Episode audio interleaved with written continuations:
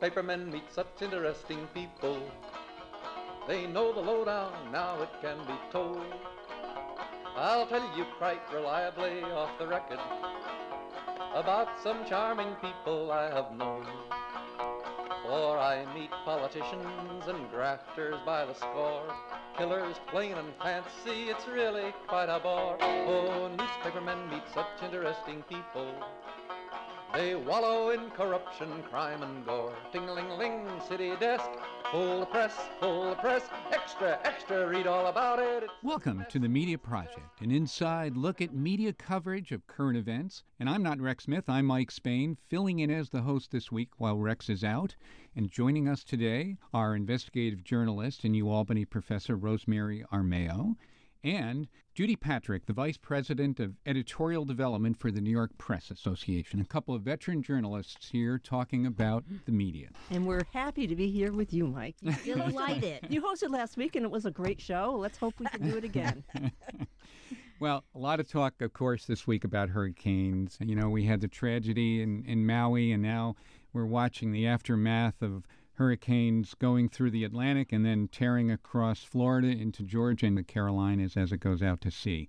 So, as natural disasters and extreme environmental conditions become more commonplace around the world this summer, scientists have pointed repeatedly to a shared driver climate change. Conspiracy theorists are pointing to anything but. This is according to a story in the New York Times. It says after these hurricanes hit us this year, some falsely claimed that they were because of all kinds of different reasons. They continue to call global warming a hoax. They say that the hurricane in Maui might have been caused by Oprah Winfrey deliberately trying to spoil land and buy out more land. I mean, ridiculous things. And now, of course, Oprah Winfrey is being praised for raising money to restore the areas that were hit by the, the terrible fires. Anyway, so we go on, and every time there's any kind of a, a global warming fueled crisis, the internet is ablaze, no pun intended, with efforts to uh, blame it on something else, saying the government is seeding clouds. That's why we got the rain. They wanted to break a nearby dam and cause that. They think that this is going on all over the world. Greece, Italy, Rwanda have all experienced extreme weather this year, and they don't want it to be attributed to man's contribution to the whole idea of global warming. What can you do when so many people are saying contradictory things? How does a journalist get through that and present the facts? And how can they make a convincing case for what the overwhelming percentage of scientists have already concluded? You know, the thing is that people are believing that Oprah Winfrey could have possibly started the blaze in Maui. The, that people believe all of these things because you can tell because if you're on social media, you see them retweeting it or posting it themselves. I'm always fascinated about where these ideas originate. Is there some cabal someplace coming up with these ideas? You know, there's a hurricane headed for Florida. Let's get some ideas out there that we can put out there and make it sound as though it's not um, climate change. I think the traditional media is still trying as hard as it can, but wow, the the memes, the social media posts are just so hard to counter. Although I will say that most of the people I'm on social media with do tend to cruise by those posts, but if you walk the streets of America, there's still a lot of people out there that believe everything they see online. Now, Rosemary, perhaps one of the reasons you went into journalism was so that you could give truth to people and they could use the information you're giving them to come to their own conclusions. Is that something that even works anymore? Yeah, I, I, I, we always learned, and I still continue to teach that one of the main functions of media is to dispel false rumors. This is a, a good example. I, I don't think it's a conspiracy to think there are cabals who sit down and put together disinformation campaigns. We saw that in the election, the first Trump election in 2016, where there were whole farms of Russian trolls and Eastern European teenagers who were putting out disinformation widely believed and disseminated by Americans. And that continues. Social media continues to be a big problem. Well, interestingly, these sort of crazies out on the internet have a little bit of support from the traditional oil companies and companies sure. that for years have been trying to dispel the notion that human behavior is contributing to global warming. And they kind of go hand in hand now. They're not necessarily connected, but they're ready for that skepticism that's brought by these wild theories that, that they're using to counter the notion that science has concluded that human behavior has caused global or contributed to global warming. There's another area of misinformation out there that that's uh, pretty fascinating this week. KFF, which is an independent source for health policy research, they do a lot of surveys.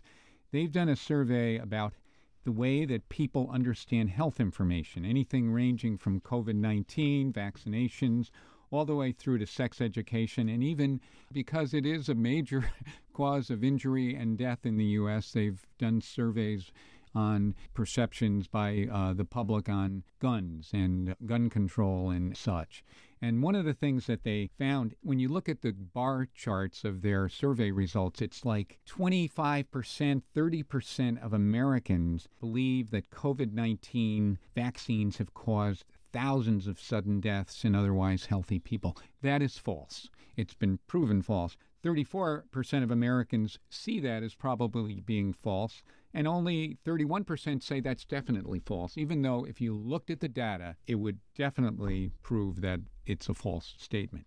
And this goes on. I mean, you remember ivermectin? It was the miracle drug that mm-hmm. President Trump promoted as a treatment. Right. It's a deworming medication. And then President Trump boasted that it was effective for treating COVID 19. That was before vaccines came out still 26 to 30 percent of Americans believe that today. And it's astounding. And, and you go on, and people say that measles and mumps and rubella vaccines, you know, people believe, a lot of people believe that it's been proven to cause autism, even though that has vastly been disproven. And when it comes to sex education, people believe that if you teach sex education, it increases sexual activity among teens and causes unwanted pregnancies and yet 25, 29% also believe that using birth control as it's uh, used today makes it difficult for women after they end the birth control to get pregnant again, which disproven. Again, the facts have debunked that. So how do we do it? How do we do it as journalists? Just say it over and over and over again? We look for different ways to say it. Is it talking about the disinformation? The old liberal belief was that if you just gave people enough information, they would get it. They would all come to see things the way you, as the purveyor of the information, saw it. And we have learned, especially in the digital age, that the exact opposite happens. The more you bombard them with evidence, with data, with that hard proof that you're citing, they say, no, no, I don't care what that says. I, I think the way I want to think. People dig in, and they people and dig in and be, and believe what they want to believe. So the idea that vaccines cause problems that you know autism is because you're the father's too old probably that's what most research shows it's a lot nicer to believe i'm fine it's the vaccine to blame I mean, you look at each one of those disbeliefs. The vaccine causes problems. I'm not going to get vaccine. Well, you don't have to go to the trouble of getting it. You don't have to worry about the pain of it. It's comforting to believe myths. And I think the media, yes, has to keep repeating the truth and going after it, but we should not hope to ever win over everybody. You know, we're seeing this again with the, this new surge in COVID cases. The whole thing about vaccines, about different ways of treating it, abounds on the internet you know, there's always been a fringe part of our society that, you know, questioned vaccines, but that was fringe until the pandemic, I think. And with ivermectin, the dewormer, part of the problem was that you had the president of the United States saying it was a good idea. And social media has just flooded us with uh, bad health advice. The same survey also looked at who people turned to for information, and they said just 25% of people had a high trust in the news media. But the one entity they do trust is their doctor. Now, that may be reassuring to a lot of people, but how many people actually go to their doctor? Yeah, well, or ask doctor, the doctor's doctor's opinion. advice is why OxyContin became a huge problem here, and the uh, Purdue Pharma knew to go to the doctors to so, sell them on it. so if you're skeptical patients. about yeah. what your doctor tells you, there might be grounds for it when you present them with the fact that OxyContin was and promulgated by gets, doctors. The media gets some blame yeah, too. When sure. ivermectin came out, many doctors, you know, said, "Well, I don't know, but this is worth studying. This this drug, yes, it's a dewormer, but it does have antifungal properties." Studies. There is some little evidence that shows you use this in connection with some other drugs in a cocktail, and it actually works. It was worth studying. We portrayed it in the media. We still portray it in the media as ridiculous. Only ignorant people would use a dewormer. No, we were dismissive too. Doesn't help our case. Doesn't build the trust that's missing. Perhaps the problem is if you don't like what you're hearing or what you're reading, you can find an alternative True. perspective just by Googling. Even if it has no basis in fact, it might be comforting to you. you know, when one of the COVID surges, you heard people from the hospital saying, I should have gotten the vaccine. I mean, the thing is, you're responsible for your own health at, at the end. And if you get a bad case of COVID because you didn't get the vaccine, you're ultimately responsible for yourself. You know, the, one of the other points of this survey was people didn't have a lot of trust in the traditional news media. They also said that they didn't have a lot of trust in social media. I find that a little bit reassuring, but maybe it's on the par with traditional media. Two things. I want to point out that another mistake the media made was to run story after story about those people dying, begging for a vaccine, and having to be told, no, it's too late now. We overdid it. At mm. least there's a belief There that was we a- did. there were a lot There was a lot of it. Repeat on that. So that's one thing. Another mistake we made. We talked down to people when we think it's bleach. Really, you're going to drink bleach to get rid of it, which our president at the time recommended. People are dying of it. Are still dying of it. Still believe it's there, and we need to take that seriously. I think. Well, I want to swing back to our discussion about the weather and about the storms that have just recently rolled through Florida and caused billions in damage. When you turn on the TV, often you'll see a, an area has been under mandatory evacuation, and yet you see a journalist standing there with his coat blowing in the wind. You can hardly hear him holding on to a microphone. Why should a journalist be allowed to go into You an area the, that you can hear the wind in the Yeah. in the microphone. Yeah, right? It's I like when dramatic. stuff is blowing around in the back and they have you to know, duck. And Well, it's risky and it requires public resources, public safety officials to be there in case something goes wrong and rescue that person. And it gets to a broader case, which Rosemary, you know a lot about. You've trained journalists all over the world. Why should journalists even be allowed in dangerous places okay, so there is a value where the public is not allowed? where the public is Yeah. barred and where they're on camera telling people don't do what I'm doing in essence don't try this at home but there is value in it number one is if you've left your house if you've evacuated you want to see what it's really like did I make the right decision you have to see somebody there to do that and the second thing is studies I think show that when they do when this information, this evidence is presented, officials tend to do something. Action gets taken. FEMA comes in faster. Yeah, officials, the governor will say, okay, I declare an emergency. FEMA moves in. It does have an effect. On the other hand, it's completely cliche. I wish we could come up with a different way to show it, right? Well, they We're do. Talking sh- about it because it's there. It happens so often. Isn't there any other way to show storm damage to accomplish the good of sending the reporter out there without that just kind of boring? It's a boring image right now. But the reporters using their credibility and their presence to give life to that story. What I found amazing was that at least one study showed that Jim Cantore, who is like the superstar of weather on the Weather Channel, if he goes to a place, FEMA will react. They do. Federal funds will come sooner to that place than the next place that might be just as devastated or even have worse impact of a storm. And maybe there's something wrong with that, but at least the media is using this to call attention to where the government has to pay attention. Yeah, we've done that as well. Probably you did it when you had to send a photographer, especially photographers. If, when you're talking about local news, you need to get an image out there. The the person writing the story can stand stay in the office, but sometimes you're sending them to- Into danger. into danger, and Sure. but they need but they have to be in danger to get the image that or the images that Tell we the need. story. So mm-hmm. expand this to say like war coverage. Do- Does a reporter really have to go out on the scene, on the front line, in the foxhole? And it's a great frustration to many war correspondents that they do that in order to all the things we're talking about, bring it home, bring the story, make it real, Give it bring authenticity. you along, mm-hmm. right? Authenticity, Yeah. all that, and it really doesn't have any much of an effect at all. I always consider the death of Marie Colvin, who covered the horrible uh, destruction in Syria by its own government. It was just bombing cities and killing people, bombing hospitals. And she was there and she couldn't leave. She said, As long as there's anybody, a civilian here, I need to be here to tell their story. But that's courageous. I mean, It is courageous. the needs- government ended up bombing the building she was sheltering in specifically because she was there to get rid of her. So did it do any good, really? What if she had written the story and then gone, left? Mm. I don't know. I am always troubled by this. I admire their courage.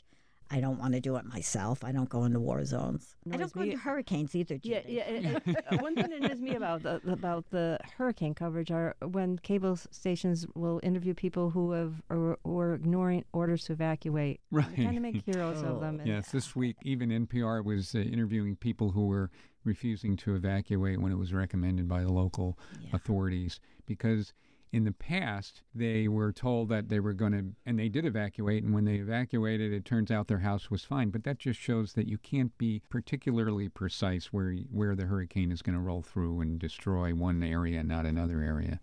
But it, it is it is about how much people trust either the authorities or the, the weather service media. or the, Right. or the journalism and the communication that they're getting when Or their on the mother. I've been yelling at my son, get out of there. He's in Northport, Florida.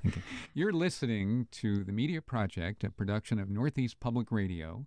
We have Rosemary Armao, Judy Patrick, and I'm Mike Spain. And uh, we're coming from Albany, New York, where we're quite interested in stories that involve New York State government. And there was a very interesting uh, story this week by the media critic for the Washington Post, Erik Wemple, who, by the way, hails from the capital region of New York State. And he was looking into the downfall of Governor Andrew Cuomo and his resignation, which was brought by repeated credible reports and perhaps not so credible reports, it turns out, of his womanizing and alleged sexual harassment.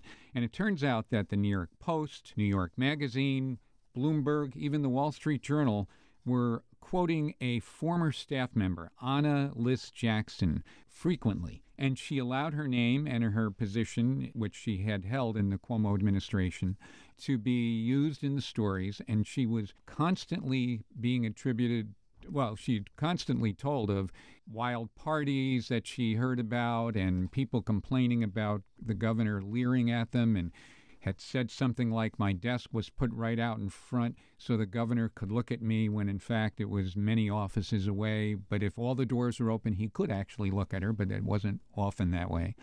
And it turns out, because of a deposition in one of the credible lawsuits brought by a state trooper who said the governor had harassed her, sexually harassed her, a deposition, a 200 page deposition by Ana Liss-Jackson, shows that most of the information she was giving to the media was hearsay. She had not witnessed any of it. How come we do that in the media? We, we love to get a source on the record. It's a lot better than saying, unnamed sources or saying someone close to the administration, et cetera, et cetera. And yet, when we do, don't we have an obligation to make sure that they're not just telling us baloney?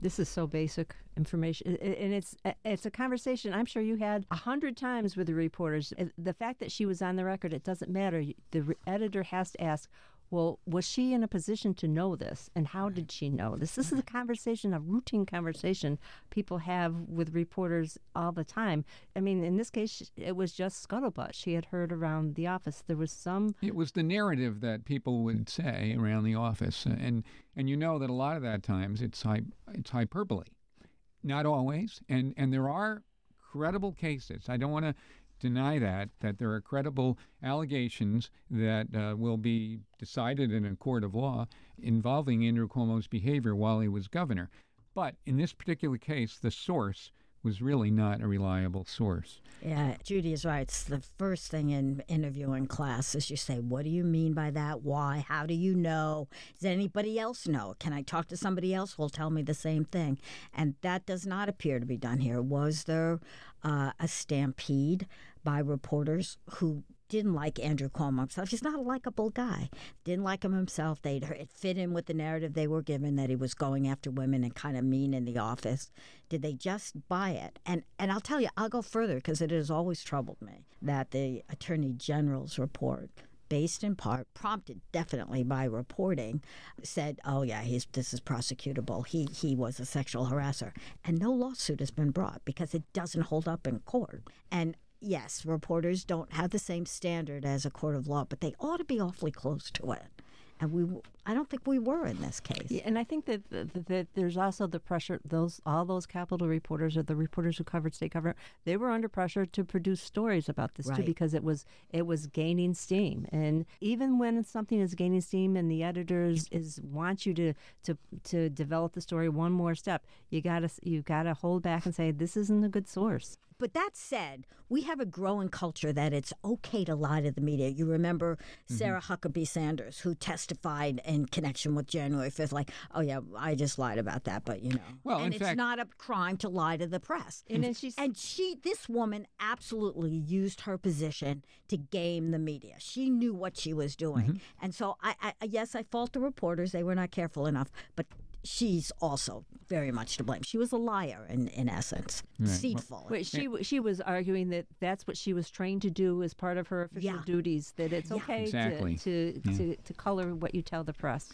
And Erik Wemple points out in his uh, in his piece about all this that it was one of the extremely inflammatory stories that used uh, this woman as the source. The next day, that's when uh, the Senate Majority Leader leader in uh, New York State's legislature, Andrea Stewart Cousins, came out publicly and demanded that uh, Governor Cuomo step down.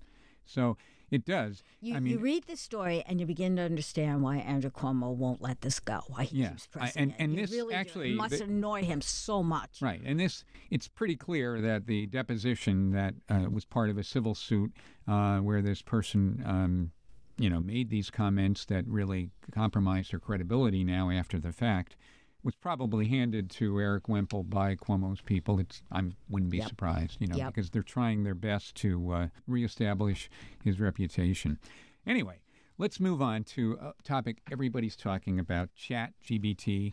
Different news organizations are experimenting with it. Uh, the Associated Press is embracing it in many ways. Gannett had a problem with it. Would you like to talk about it, Rosemary? Well, they, they've been using it to do high school games, and I think it's a fabulous idea. I did high school games working for UPI for years and hated it. It's completely formulaic.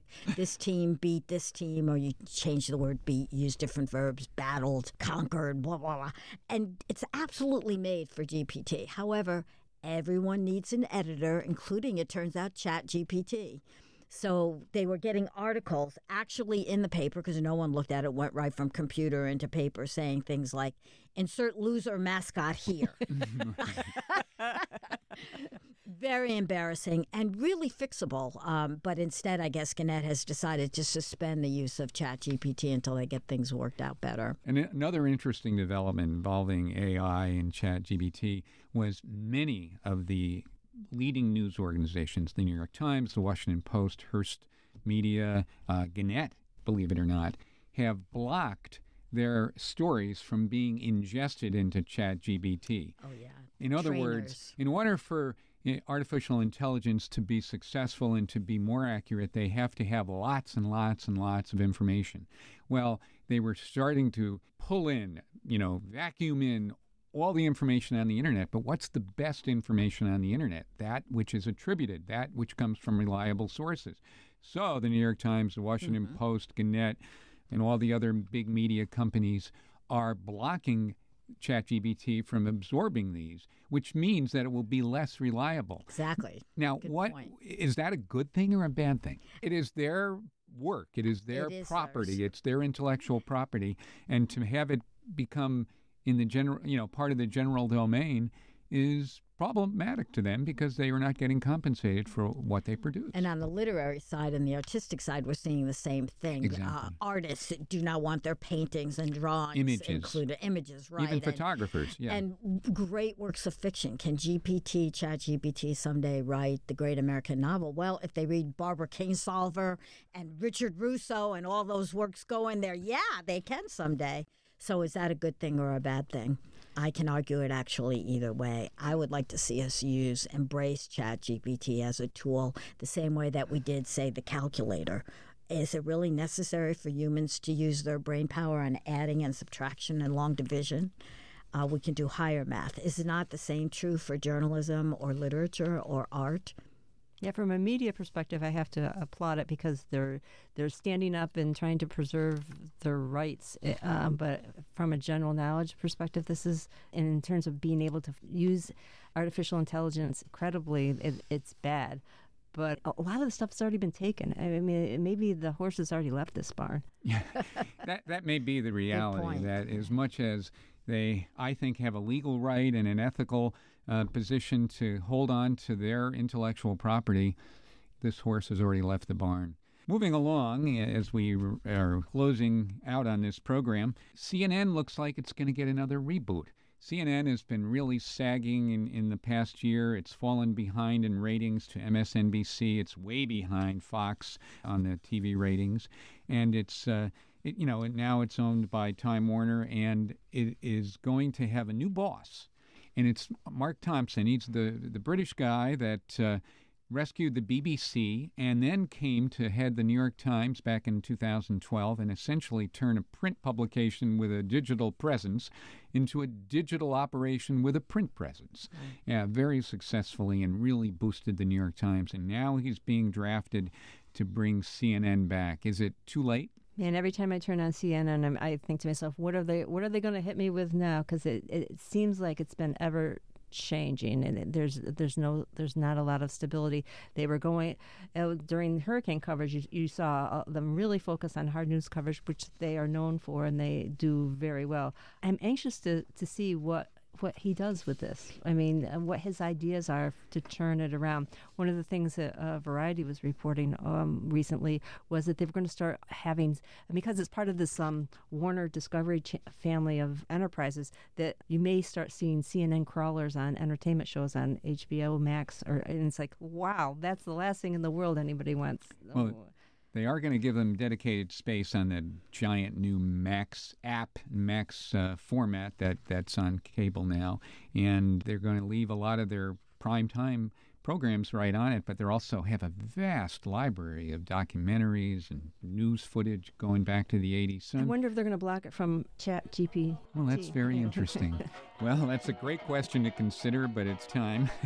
I want to thank Rosemary Armao and Judy Patrick and our producer, David Guistina. I'm Mike Spain. Thanks for joining us, and we'll see you next week on the Media Project. The Media Project is a national production of WAMC Northeast Public Radio. This week's projectors include former Times Union Associate Editor Mike Spain, Judy Patrick, former editor of the Daily Gazette and Vice President for Editorial Development for the New York Press Association, and Rosemary Armao, investigative journalist and adjunct professor at the University at Albany. You can listen to the Media Project anytime at WAMCpodcasts.org or anywhere you get your podcasts. I'm David Guistina. Thanks for listening.